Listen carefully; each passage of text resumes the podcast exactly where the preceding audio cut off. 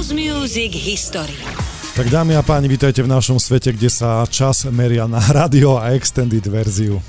Veľmi sa tešíme, že môžeme pre vás pripraviť ďalší podcast a dnes budeme hovoriť naozaj o jednej fenomenálnej dvojici, ktorá sa vlastne volá aj vďaka tomu, že to tak nechceli. Martin, ty máš také zvláštne dí džejské meno a ja to viem, nevedel som to stále, mňa to evokuje iným smerom. Ako vlastne vzniklo a kto ti ho dal? No tak to bolo v roku devätnásťstodeväťdesiatdeväť, kedy som hral ešte v klube Janošik a Vyšné Opatské Košice a tam bol kamoš Tomáš Christov a ďalší, ďalšia partia. No a vtedy bola taká žúrka, že sa naozaj hralo všetko, a myslím všetky žánre a, a vtedy to mi ráno už v takom poloopitom stave mi hovorí, že tá dneska to bolo nenormálne, proste od A po Z, no best a, a vraví, že a vlastne aký máš pseudonym, tak ja som mal vtedy na cé déčkach napísané len, že dí džej Maťo. On mi hovorí, no, že akože to je totál sedlačina, že tam treba niečo iné vymyslieť, tak mi napísal tedy Centrofixov na cé déčko, že od A po Z best, no a tak som si to nejak nechal. A vieš o tom, že ja mám mnoho kamošov, predpokladám, že aj ty si takých stretol a hovoria, že ty robíš s tým Martinom Molnárom, že dí džej Asbest, to je tá strašná krytina, nie? No, ja som už bol Sadrokarton, bol som uh, už všelijakými názvami uh, nazvaný teda. A ako si prišiel k dí džejskému menu ty? Vieš, ja som uh, nemusel veľmi uvažovať, lebo od deväťdesiatych rokov milujem kapelu Incognito, ktorá je vlastne jazzfunková a oni majú v rámci kapely taký vnútorný projekt dí džejský, volá sa to Incognito dí džejs. No a v tej chvíli to bolo pre mňa absolútne jasne, jasné rozhodnutie a dokonca som sa s touto kapelou opakovane stretol a požiadal som ich o súhlas, ten mi dali, takže preto moje meno je také, aké je. A v konečnom dôsledku my prejdeme k podstate dnešného nášho rozhovoru a to je dvojica z Francúzska, ktorá sa niekedy nachádzala možno v päťčlennom zoskupení v kapele Darlin a oni vlastne hrali určitú takú pobrokovú, ambientnú, možno aj trošku metalovú muziku, ale naozaj e, neúspeli a v roku devätnásťstodeväťdesiatdva mali jeden e, single, ktorý sa hrával vo Francúzsku, no a m, vlastne tlač alebo bulvárni, e, možno nejakí novinári ich nazvali akože špinavým punkom, Daft Punky. To bol nejaký hudobný kritik, ktorý ich nazval, áno, že Daft Punky trash. Áno, áno, áno. A vlastne v tej chvíli e, vzniklo e, prvýkrát pomenovanie tejto kapely, o ktorej vôbec nevedeli vlastne, že e, čo to bude. No a je dôležité povedať, že táto kapela, títo dvaja muži, Thomas Bangalter a Guy-Manuel de Homem-Christo, sa dostali do klubu, kde hrala skladba z roku devätnásťstoosemdesiatosem, volá sa Fortune, producent, a znelo to, že Can you feel the bass? A v tej chvíli títo chlapci pochopili, že nechcú hrať gitarovú muziku ako takú rockovú, ale vlastne chcú hrať elektroniku. No a čo bolo najjednoduchšie, keď už ich ľudia mali pomenovaných akože špinaví punkery, tak si dali vlastne pomenovanie Daft Punk. Tak, tak, oni, oni vlastne to prvé meno na, na, na to svoje demo nevedeli, teda nevedeli, ako sa bude volať ich kapela a práve žurka, ktorú zažili, keď mali osemnásť rokov, bolo to mimochodom na streche um, v, nejakom, v nejakej parískej časti, bola tam nejaká proste technoparty. Áno, áno, bol to, bol to nejaký taký klub. Tak, tak. A vtedy vlastne zistili, že objavili nový druh hudby a energie, ktorú, ktorú chcú robiť. K tomu všetkému ja musím povedať jednu dôležitú vec, pretože ja osobne milujem kapelu Phoenix a súčasťou kapely Darlin uh, bol uh, jeden člen, ktorý si potom založil uh, kapelu Phoenix, volal sa Chris Macaral a tento človek uh, sa takisto venoval elektronickej hudbe. V roku dvetisíc som bol uh, na podujati v Košiciach Metropolis, ktoré robili naši kamoši. Paľo Sedlák, pozdravujeme. Áno, presne Spoty. Tak. A ja stále zabúdam na toho dí džeja, ale si mi ho pripomenul. Videl som vtedy naživo prvýkrát Chrisa Sadlera. Uh-huh. A ten mal na okuliaroch také svetielka, čiže kde sa pohol, tam svietil. Pre mňa to bol ufonec, ale jeho set bol úplne úžasný a zrazu som počul jednu skladbu a znela, že I can try, I can try, I can try. A ja som úplne odišiel do inej dimenzie a bol to práve Phoenix, skladba sa volá If I Feel Better a bol to Buffalo Bunch remix. Bolo to naozaj úplne úžasné, no ale my sa vrátime k našej dvojici a to je Daft Punk. Som veľmi rád, že môžeme dnes o nich hovoriť, pretože Je to dvojica, ktorá začínala veľmi nevinne, ale títo chlapci už dávno mali pochopené, čo chcú robiť, a v roku deväťdesiatdva deväťdesiattri vlastne začali naozaj veľmi vstupovať do showbiznisu na začiatku svojimi dí džejskými setmi, ale už s tým, že oni samplovali veľmi geniálne uh, disco a funky, a v tejto chvíli asi ani nie je koment k tomu, že niekto ich ovplyvnil, a kto ich ovplyvnil, je nám asi úplne jasné. Uh, bol to Giorgio Moroder, ktorý vlastne v roku devätnásťsto, kedy Martin vydal prvý track, ale uh, taký, že úplne prvý, ktorý bol so syntetiz- syntetizátormi robený. No, mám to niekde napísané a bolo to, aha, presne, v roku devätnásťsto sedemdesiat, volá sa to, že uh, Son of my Father. Áno, ten pre... Ak mám dobrú informáciu. Uh, myslím, že máš, ale pre mňa ten nie je až taký zaujímavý, ale bol určite prvý, a vlastne Giorgio Moroder položil svetové základy diska. A Donna Summer, I Feel Low. Áno, a to je dôležité, že táto skladba v roku devätnásťsto sedemdesiatsedem urobila z Donny Summer hviezdu, považuje sa dodnes, aj keď už je nežijúca, ako uh, hviezda diska. No a v konečnom dôsledku Giorgio Moroder dodnes hrá sety. Je to človek, ktorý má osemdesiatjeden rokov, a si zober, že on stál za takými vecami, ako je Neverending Story, uh, to znamená film, ktorý sme počuli, aj, aj pesničku od Limala. On stál za Top Gunom, za producentským vlastne zvukom, tým všetkým, kapela Berlin, Take My Breath Away, jeho vec. A on robí takéto sety, že vlastne on normálne uh, nerieši, či ľudia tancujú rýchlo alebo pomaly, má pred sebou dvetisíc ľudia, oni tancujú sladiaky. On dostane tých ľudí do tempa hore, ale on v pohode začne romantickými pesničkami a sladiakmi a všetci mu to žerú. Nakoniec jeho hlas sa objavil takisto aj v skladbe od Daft Punk. Áno, áno. My, my name is Giovanni Giorgio, but everybody calls me Giorgio. Toto je uh, naozaj skladba môjho jedného veľmi dobrého priateľa Mariana Švekuša, ktorý si to naozaj užíva. Tá skladba má cez deväť minút a dá sa počúvať úplne celá. Je to vlastne elektronický jazz a z toho celého uh, vlastne Daft Punk aj čerpali. Boli nainfikovaní výbornou muzikou, pretože Tomasov uh, otec, Thomas Bangalter, a teda to je, to je člen kapely, ale jeho otec Daniel Bangalter, a on sa umelecky nazýval Vanguard, bol manažerom a producentom svetoznámych kapiel, akože Ottawan, Hands Up a dé í á, si ho to všetko vytvoril vlastne on, a takisto jednej výbornej kapely, ktorá už je veľmi odžitá v zmysle, že každý ju má napočúvanú, a to je Gibson Brothers, a oni majú taký, že veľký hit Kuba a, a Kesera Mevida, to sú úžasné veci sedemdesiatych osemdesiatych rokov, a práve s týmito vlastne pesničkami, s, to, s týmto hudobným vplyvom sa Thomas a Guy-Manuel de Homem-Christo potýkali. Ja sa priznám, že prvú skladbu, ktorú som od nich počul, Uh, som počul uh, možno v roku devätnásťsto deväťdesiatsedem a mal som ju aj na nejakej výberovke, a bola to skladba, ktorá vlastne prevalcovala svet. Uh, asi tušíš, čo to bolo, a boli tam takí chodiaci panáčikovia. Uh, my vieme, že ten klip sa nejakým spôsobom rodil, lebo my dvaja milujeme Daft Punk, takže naozaj bol to pôrod toho všetkého, ale ten klip bol tak výnimočný, že keď niekto počuje Around the World, tak hneď uh, vidí nejaké pódium, čo sa točí, a vlastne na ňom vidí chodiacich tanečníkov. Áno, ale Around the World bolo až potom, čo ja som počul skladbu Rollin' and Scratchin'. A, a to sa mi zase spája so strednou školou, a myslím, že to bol rok deväťdesiatsedem. Môže byť, ale v mojej hlave sa Daft Punk zapísal až touto skladbou. My si vlastne môžeme pustiť túto ukážku.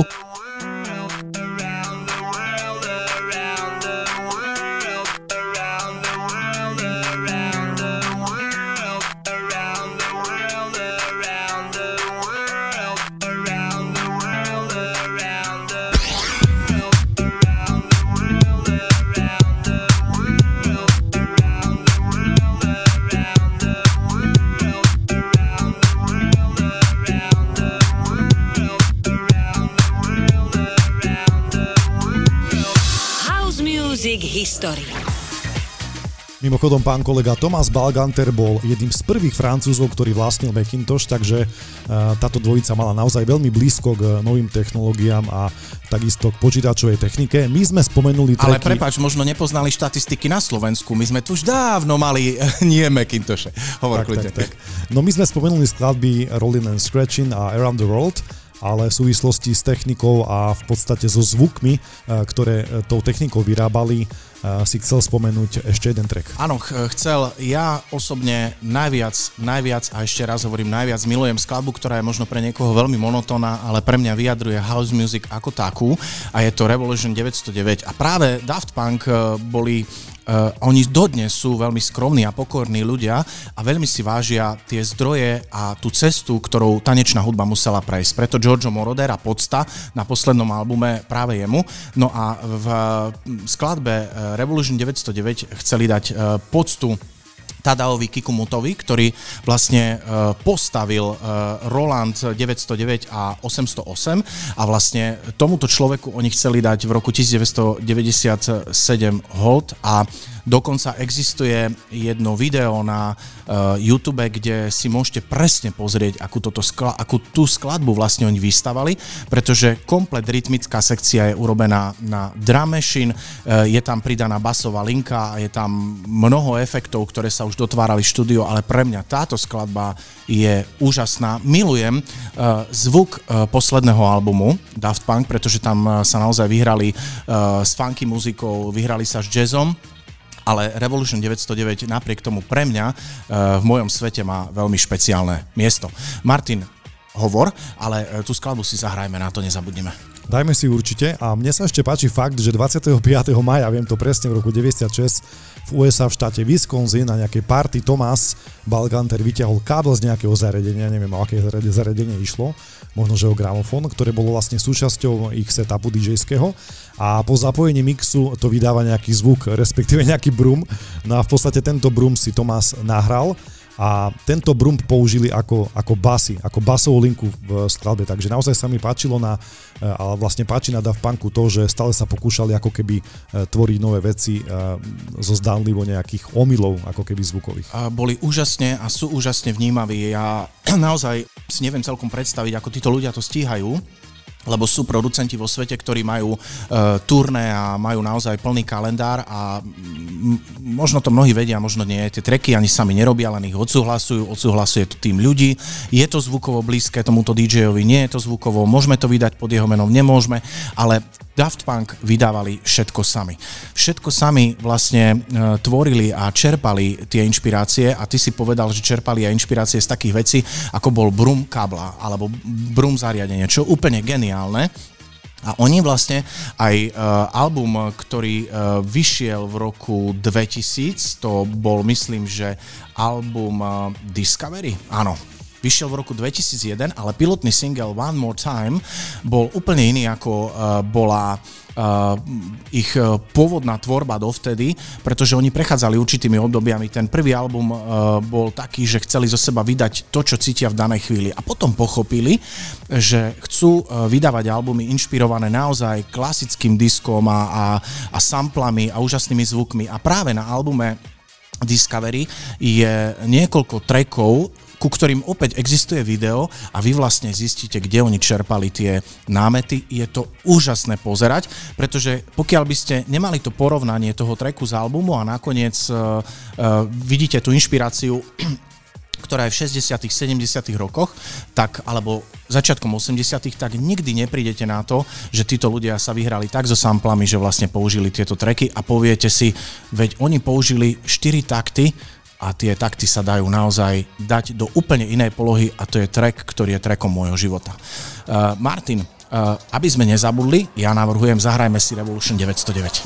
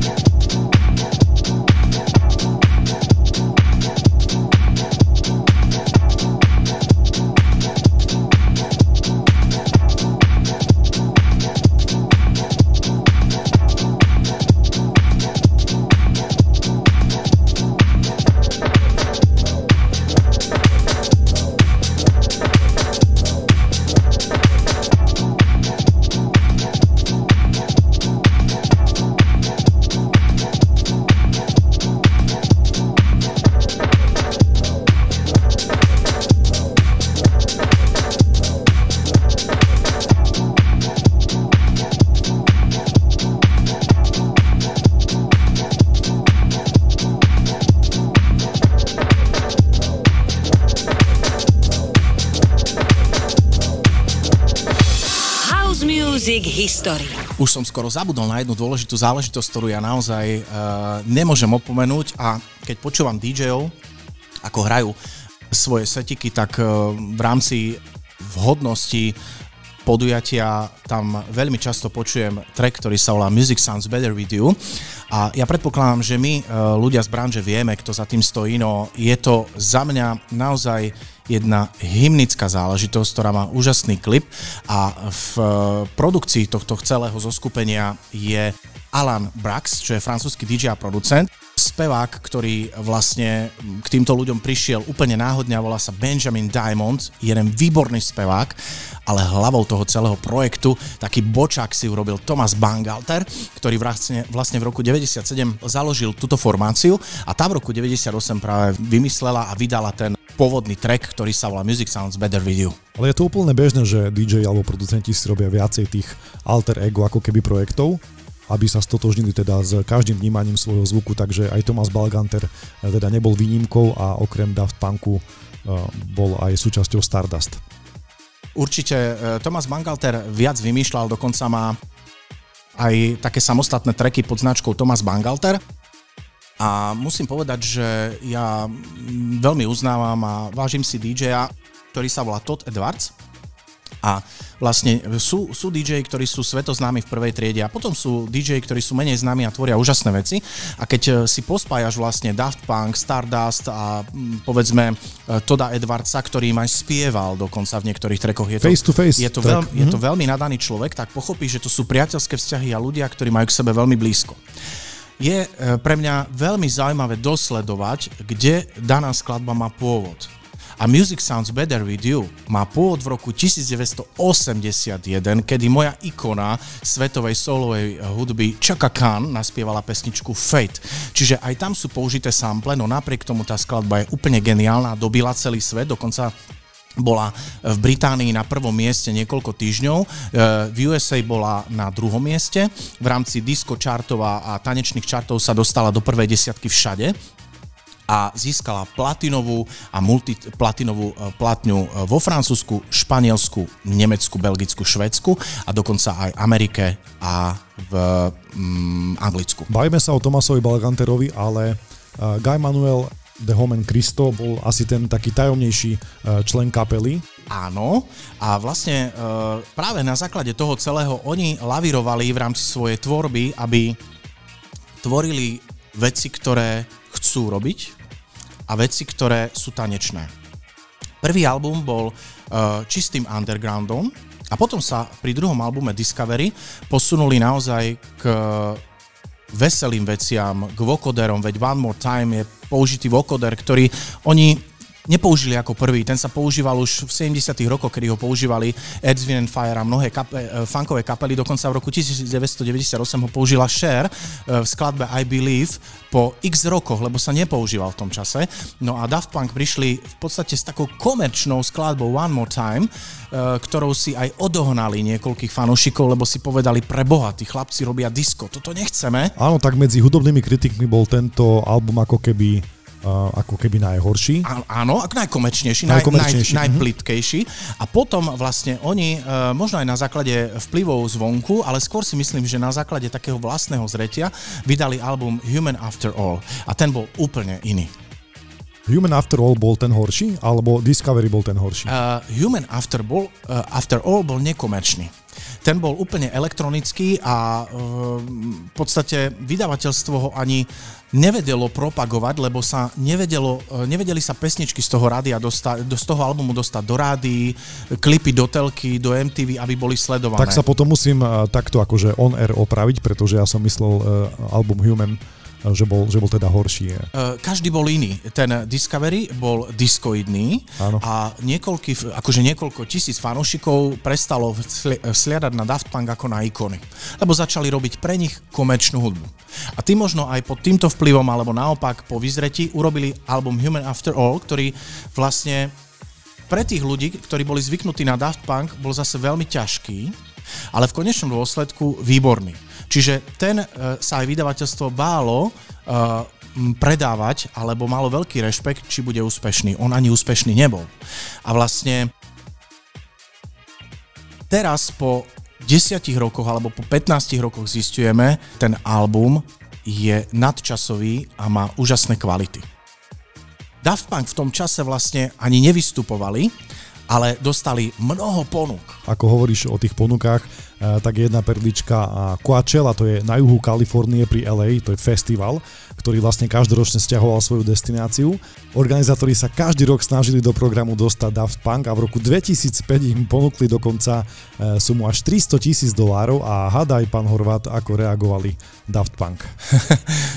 Keď ich mám trošku načítaných, tak oni to v prvom rade odmietli, je to tak? Áno, áno, oni odmietali naozaj veľa ponúk a vlastne aj túto tristotisícovú odmenu, alebo teda honorár odmietli. O pár dní ale zavolali svojmu manažerovi, on sa volal, myslím, že Pedro Winter, a že si to rozmysleli, no mali jednu podmienku, pretože v eventovom biznise vtedy platilo pravidlo desaťpercentnej zálohy, no oni chceli výrazne viac, aby mohli vytuningovať svoju show. Je dôležité povedať, že nikto, ani ich manažer nevedel, čo s peniazmi robia a celá príprava bola prísne tajná. A detaily nevedel nikto okrem ich technikov a výsledkom bola pyramída z el é dé panelov, na ktorú si v tejto dobe museli požičať tieto panely od niekoľkých rentalových spoločností z ú es á. V podstate dnes už sa na tým môžeme zasmiať, pretože el é dé obrazovka alebo el é dé panel je už bežnou súčasťou klubu, hociakého stageu a tak ďalej. No vtedy to bolo naozaj že mega. No a Coachella bol vlastne takým návratom Daft Punk, to môžeme, asi to môžeme takto nazvať, takým návratom na scénu s najväčšími hitmi od ich vzniku, s takou show a sprievodnou produkciou, ktorú vtedy dovtedy nikto nikde akože nevidel. A dokonca to ocenili aj ľudia z biznisu a rockery, ktorí dovtedy sa čudovali, že, že prečo Daft Punk tak vedel osloviť ako keby to publikum, že oni tam stoja za nejakými mašinkami, ale niečo stláčajú a že a vtedy, keď vlastne boli tí rockeri a tí manažeri na tej Coachelle, tak zistili, že tá sprievodná show a toto celé má neskutočnú energiu. Možno treba povedať aj to, že keby nebolo uh, vlastne tohto koncertu a tohto celého uh, diania, tak my dnes nepoznáme uh, v takom veľkom meradle dý džeja menom Skrillex. Pretože oni ho oslovili natoľko, že si povedal, ja chcem robiť takúto muziku. On navštívil jeden z, z koncertov v rámci toho turné, ktoré začalo na už spomínanej Coachelle a v roku dvetisícsedem teda bol na, jednej, na jednom z ich koncertov a toto mu totálne zmenilo život, myslím, po hudobnej stránke. Určite nielen jemu samozrejme, ale aj mnohým ďalším ľuďom a hovorí sa o tom, že vlastne Daft Punk bol tak významný na tom festivale, že potom každý, kto bol dôležitý v biznise, povedal, ja som ich videl, oni tam boli, ja som s nimi rozprával a pritom nič nebolo pravdy, pretože všetci si vlastne chceli ako keby po úspechu toho festivalu prisvojiť tie e, možno nejaké zá, zásluhy, že boli pri nich, ovplyvnili to, e, pričinili sa o to a v konečnom dôsledku Daft Punk e, zahrali a odišli.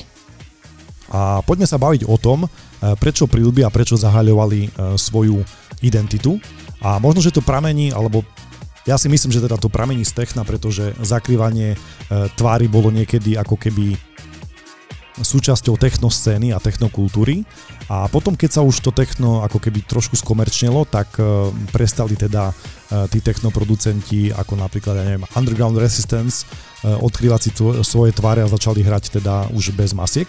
Mne sa ešte páčilo, keď dostali z rádia Dijon Campus takú otázku od nejakého hudobného dramaturga, že technohudba má byť predsa undergroundová, je proti komerčnosti a popularite, ale i napriek tomu ste sa stali hviezdami. Čo si o tom myslíte? No a Thomas Bangalter vtedy na túto otázku v rádiu Campus odpovedal takto, že stále si myslíme, že je to proti komerčnosti a proti popularite. Snažíme sa veľmi neodhaľovať a čo je naozaj dôležité, je to stále o hudbe.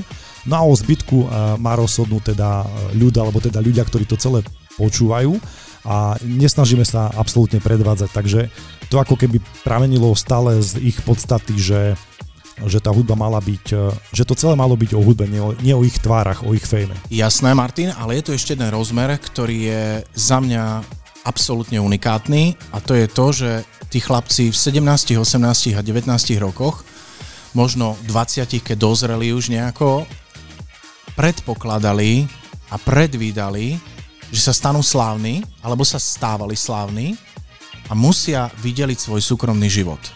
To znamená, oni tie príľby mali na hlavách aj kvôli tomu, aby ich bežná verejnosť nepoznala. lebo nie každý si dopátral ich tváre a na vystúpeniach mali stále prilby. Ale oni mohli ísť bežne na koláč, na kávu alebo na zmrzlinu. Nikto ich neotrávoval. Si zober, že koľko dospelých ľudí túži potom, aby boli slávni a ľudia sa na nich lepili. A koľko ľudí túži potom, že chcú byť slávnym hudbou, ale chcú mať kľud. A títo mladí chlapci boli tak prezieraví, že urobili kroky o desiatky rokov svojho života dopredu, aby si toto uchránili. Za mňa toto je fenomenálne. No oni vlastne od štartu svojej kariéry už to mali celé premyslené, ako vravíš, a významne im k tomu pomohol aj už spomenutý otec Thomasa Bangaltera, ktorý bol teda e, skúseným producentom a manažerom hviezd. Áno, áno, ten bol desiatky rokov takisto v biznise a vedel, že čo má chrániť na svojich synoch, na synovi a na, na vlastne Guyovi, áno. Je veľmi zaujímavé pre mňa aj to, že keď hovoríme o tom, že v roku devätnásťstodeväťdesiatsedem použili v klipe Around the World prvýkrát prilby, tak oni vlastne ten klip celý robili veľmi nízko rozpočtovo. Je tam, ten klip vyzerá veľmi dobre, on bol zdigitalizovaný a podobné veci, ale na začiatku tam je bežná vlastne divadelná rotujúca podlaha, je to celé drevené, tie kostýmy sú veľmi také jednoduché a v konečnom dôsledku nemali peniaze ani na prilby a nakúpili prilby niekde normálne vo výpredajoch, zhruba sto dolárov dali za jednu a urobili z nich naozaj prilby s antenkami a bolo to také zaujímavé, že človek ani neriešil, že či sa nachádza v nejakom sci-fi filme alebo v nejakom klipe. Prilby, ktoré už potom vlastne začali oni si vytvárať alebo nechali si ich urobiť na zákazku, pretože boli špeciálne robené pre nich a podmienka bola, aby nevyzerali ako Marťania, že budú mať veľké hlavy, lebo prilba pri nejakom útlom človeku a jeden z týchto pánov nie je nejakej robustnej postavy, by mohla vyznieť komicky. A keď si pozriete klipy, obrázky alebo fotky, tak všade vidíte vlastne, že tie prilby sú veľmi, veľmi inteligentne urobené a oni boli urobené naozaj odliadkami na zákazku. Sú to premyslené prilby a čo je zaujímavé, možno, že za nich dali dvestosedemdesiat tisíc dolárov. Wow. A, a mali ich niekoľko.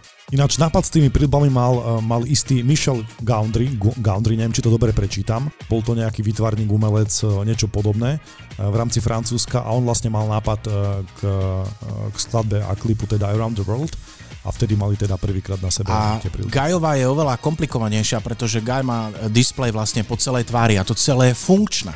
Čiže vlastne tie prilby naozaj boli náročné na technológiu a keď som prvýkrát počul tú sumu, tak som si povedal, to nie je možné, ale aj hodinky stoja niektoré dvestotisíc eur, čiže alebo dolárov, čiže vlastne je to možné a toľko za to dali. House Music History. S týmito dvoma pánmi, ktorí v roku dvetisíc prehlasili, že, že sú odteraz roboti, chceli naozaj pracovať všetky významné popové hviezdy ako Janet Jackson, Madonna, George Michael a oni vlastne každému odpovedali slušne, že s nimi nechcú pracovať, spolupracovať, teda vlastne idú svojou cestou a si urobili dobre, pretože tých úspechov bolo naozaj veľa a kapelu Daft Punk si budú pamätať aj ďalšie generácie. A keď si to zoberieš vlastne naozaj celoživotné dielo do ukončenia vlastne pôsobnosti kapely v minulom roku, tak pochopíš, že je to úžasná vlastná identita, že vlastne sa nehrali na nič. Je, je úplne jedno, že používali sample, veď žijeme v súčasnej dobe a tvorili súčasnú hudbu, ale chceli mať vlastný rukopis. Ja hovorím o tom, že sú to naozaj ľudia, ktorých môžeme prirovnávať ku velikánom hudby klasickej sto dvesto rokov starej, pretože títo ľudia tu zanechali naozaj epochálne veci, ktoré budú patriť do archívov, do múzeí, proste budú sa večne hrať a budeme sa k ním večne vrácať. A človek, ktorý to pochopil a na ktorého oni reflektovali, bola polovica kapely Chic, Neil Rogers, ktorý e, vlastne spolu so svojím kamarátom, ktorý už neexistuje, Bernardom Edwardsom v roku devätnásťstosedemdesiatjeden túto kapelu založili. Pochopil, že vlastne Daft Punk je veľmi dôležitá kapela planéty, ktorá spája staré s novým. Neoslovil ich on, oslovili oni jeho a vlastne oni už päť rokov pred vydaním albumu v roku dvetisíctrinásť Random Access Memories pracovali na tomto albume a je od začiatku úplne jasné, že vyhľadávajú zvuky diska a Neil Rogers pre nich bol vlastne ikonou diska. Neil Rogers a kapela Chic svoj prvý track nahrala v roku devätnásťstosedemdesiatsedem, volal sa Dance, Dance, Dance a oni stoja za mnohými hitmi, váži si ich celý svet a vlastne vytvorili kapelu e, zloženú zo žien, ktorá sa volá Sister Sledge alebo Emotions.